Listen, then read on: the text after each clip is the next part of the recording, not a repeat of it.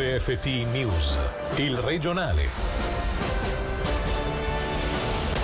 Buonasera dalla redazione. Le donne in gravidanza sono da considerarsi un gruppo a rischio coronavirus. Per questo la Società Svizzera di Ginecologia e Ostetricia potrebbe modificare le sue raccomandazioni. La questione però è controversa. Per i dettagli sentiamo il servizio di Céline Lalomia. Quel che sappiamo è abbastanza allarmante da collocare le donne incinte tra i gruppi a rischio. A dirlo è il professor David Baum del Centro Ospedaliero Universitario Vodese, che ha inoltrato le sue raccomandazioni alla Società Svizzera di Ginecologia e Ostetricia. In particolare, le donne in gravidanza avrebbero da tre a cinque volte più probabilità di sviluppare una forma grave di Covid, che potrebbe avere delle conseguenze come un ritardo nella crescita dei bambini. Per questo le donne incinte dovrebbero seguire molto scrupolosamente le misure di distanziamento sociale e, quando necessario, andare in congedo malattia. Esternazioni importanti che però non sono condivise dall'intera comunità scientifica. Abbiamo intervistato È stato il presidente dell'Ordine dei Medici Franco Denti, che invita alla prudenza. La maggior parte degli esperti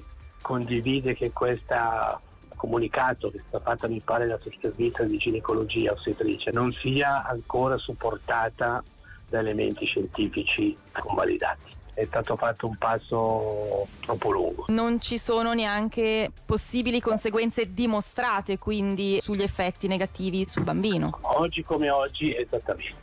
La mamma, la donna in gravidanza non ha un rischio aumentato rispetto alle altre persone. Quindi non deve adottare comportamenti al di là di quelli raccomandati a tutti, particolari. Deve adottare tutte le misure di prevenzione al contagio, come facciamo tutti, sì, ma sicuramente non deve andare in malattia, ecco.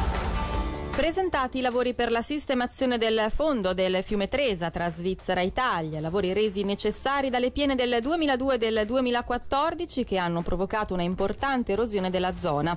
Il progetto è stato sviluppato dal Dipartimento del Territorio in collaborazione con la Regione Lombardia. Noi abbiamo intervistato il capo ufficio dei corsi d'acqua, Lorenzo Filippini. Si tratterà di due rampe, dei consolidamenti del fondo che permettono di evitare in futuro che il fiume si abbassi ulteriormente con conseguenze. Seguenti danni sulle sponde svizzere e italiane. I costi ancora definitivi non li abbiamo definiti perché stiamo definendo la misura adesso. Il progetto Interreg in sé dura diciotto mesi, è partito l'autunno scorso, dobbiamo completare la progettazione e iniziare la realizzazione della rampa di valle che sarà realizzata dai colleghi italiani in questo periodo. Nello stesso punto, combinato con gli eventi che sono avvenuti sul fiume, c'è anche il problema legato a una frana su sponda italiana italiana che incombe su quanto sta sotto, cioè il fiume e anche la riva svizzera, che attualmente è monitorata, e il progetto Interreg integra anche gli aspetti di monitoraggio di questa frana e un piano di emergenza congiunto in caso di evento che stiamo concordando con i colleghi italiani.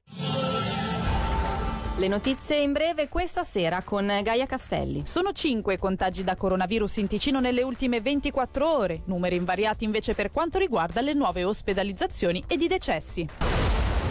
Condanna a due anni e otto mesi per un imprenditore del Luganese. L'uomo di quarantaquattro anni imbrogliava fornitori ticinesi e svizzeri di vini, formaggi e cioccolato, truffa che ha causato un danno per settecentomila franchi.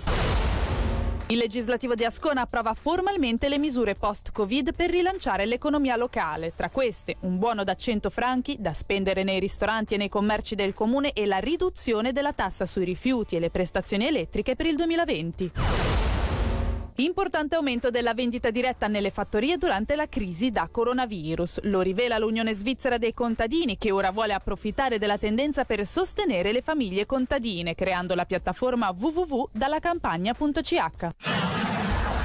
Dopo la clamorosa rimonta subita domenica a Lucerna, per il Lugano è già tempo di scendere nuovamente in campo. Alle venti e trenta a Cornaredo arriva il Thun e un successo significherebbe quasi salvezza matematica. Jacobacci vuole da parte dei suoi ragazzi una prova coraggiosa ma attenta in difesa, visti troppi gol incassati nelle ultime uscite. Sentiamolo. Una bella partita da giocare senza paura, con grande spirito, grande personalismo, grande carattere, perché vogliamo assolutamente vincere. Andare a fare quello che ha fatto Lugano a Lucerna per sessanta minuti si deve saper fare questo. Ha fatto un bel gioco, era concreto, era solido difensivamente. C'è stata questa sbavatura di diciassette minuti anche perché È vero che la squadra per sessanta minuti ha corso tanto. Io eh, ci penso, ci rifletto, guardo ancora le immagini e cerco di valutare un attimino come stiamo prendendo questi gol. Il gol col San Gallo, il secondo gol e anche sul cross dalla fascia, quindi simile a quelli due che abbiamo preso contro Lucerna. Su palle inattive, dove siamo anche normalmente forti, abbiamo subito con Young Boys due gol che normalmente possiamo eliminare subito, perché lì è concentrazione, lì è fissare la palla, fissare l'avversario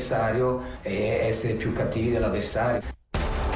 Questa era la nostra ultima notizia dalla redazione, grazie per l'attenzione, buona serata. Il regionale di R F T, il podcast su w w w punto radio ticino punto com.